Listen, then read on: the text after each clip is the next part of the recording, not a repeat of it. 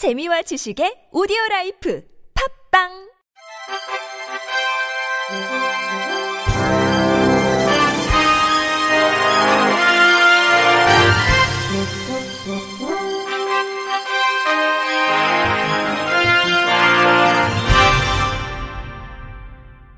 청취자 여러분 안녕하십니까. 10월 둘째 주 주간 KBIC 뉴스입니다. 시각장애계가 시각장애 특성을 반영한 서비스 지원 종합조사 문항을 자체 개발해 정부에 제안할 계획입니다. 이번에 개발된 문항은 시각장애인 안전과 건강, 일상생활과 정보 접근에 초점을 맞췄습니다.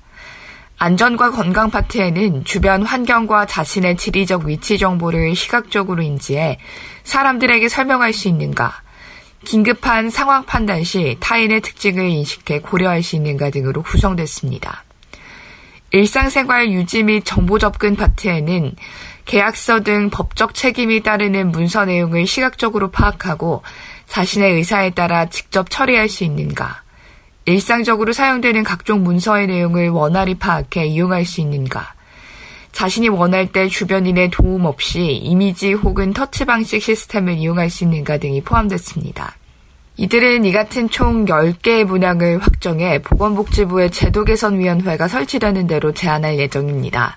시각장애인 권리보장연대 정화영 공동대표는 6월 말 투쟁 이후 실질적으로 종합조사에서 시각장애 특성이 들어간 문항이 반영될 수 있도록 정책위원회를 구성해 당사자들의 의견을 많이 듣고 문항을 준비해왔다면서 많은 욕구들 중 시각장애인들에게 가장 시급하고 실질적인 부분에 중점을 뒀다. 앞으로 이 문항의 실질적 조사에 반영되도록 투쟁을 지속할 것이라고 강조했습니다. 미국 도미노 피자가 웹사이트나 모바일 앱상에서 피자를 주문할 수 없도록 해서 시각장애인들의 권익을 침해했다는 대법원의 최종 판단이 나왔습니다. 현지 시간으로 7일 미 경제 전문 매체 CNBC 등에 따르면 미 대법원은 도미노 피자의 웹사이트와 모바일 앱이 미 장애인 법인 ADA를 준수하지 않았다고 선고한 원심을 확정했습니다. 시각장애인인 기예르모 로블레스는 지난 2016년 도미노 피자의 웹사이트와 모바일 앱에서 screen reader를 통해 온라인 피자 주문이 불가능하다며 로스앤젤레스 법원에 소송을 제기했습니다. 대법원의 판결이 나온 뒤 로블레스의 변호사인 조 매닝은 성명을 통해 대법원의 판단을 환영한다면서 시각장애인들은 웹사이트와 모바일 앱의 접근 편의에 있어서 비장애인과 완전히 동등하게 참여할 수 있어야 한다고 강조했습니다. CNBC는 이번 대법원 판단으로 도미노 피자를 비롯한 소매업체 웹사이트 접근성에 관한 장애인들의 권익 소송이 전국 각지에 이어질 것이라고 전망했습니다. 장애인 먼저 실천 운동본부가 장애인 식 개선을 위한 이달의 좋은 기사를 7월과 8월에 발표했습니다. 7월에는 경향신문에 방치된 장애인 안전, 서울 631곳 중 보호구역 지정 7곳뿐, 8월 한국일보의 단독 기초수급 장애인 고독사 지자체 센터는 도울 의무 없었다 기사를 각각 선정했습니다. 7월 이달의 좋은 기사는 교통사고 위험에 노출돼 있는 장애인을 보호하기 위해 장애인 보호구역을 지정하고 있지만 운영 실태가 부실하다는 내용을 담았습니다. 8월 기사는 사망한 지 2주 만에 발견된 관악구의 50대 중증 장애인이 활동 지원 서비스를 2년간 받지 않고 있었으나 관련 기관들이 서비스 중단 여부와 사유를 파악하지 않고 있었던 사건을 바탕으로 당사자의 신청이 있어야만 검토하는 행정 시스템에 사각지대를 알리는 기사입니다. 한편 장애인 먼저 실천운동본부는 장애 관련 기사의 질적 향상을 위해서 지난 1998년부터 10개 종합일간지와 8개 경제지를 대상으로 다양한 분야 전문가의 심사를 거쳐 장애인식 개선을 위한 이달의 좋은 기사를 선정하고 또 장애 관련 차별과 편견을 조장하는 용어를 모니터링하면서 사용 자제 및 올바른 용어 사용을 유도하고 있습니다.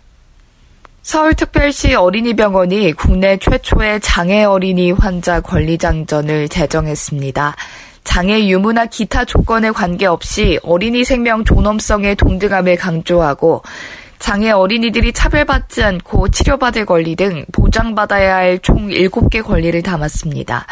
지난 1948년 시립보건병원으로 발족한 서울시 어린이병원은 유기아를 포함한 국내 유일의 신체적, 정신적 중증장애 어린이 전문 재활 공공병원으로 내원 환자의 80% 이상이 장애 어린입니다. 장애 어린이 환자 권리장전은 어린이에게 행복을, 부모에게 희망을, 시민에게 감동을 이라는 미션 아래 장애 어린이의 존엄성 보장 등 총 7개 항목의 윤리적 측면에서 가치 체계를 공유하는 데 초점을 맞췄습니다.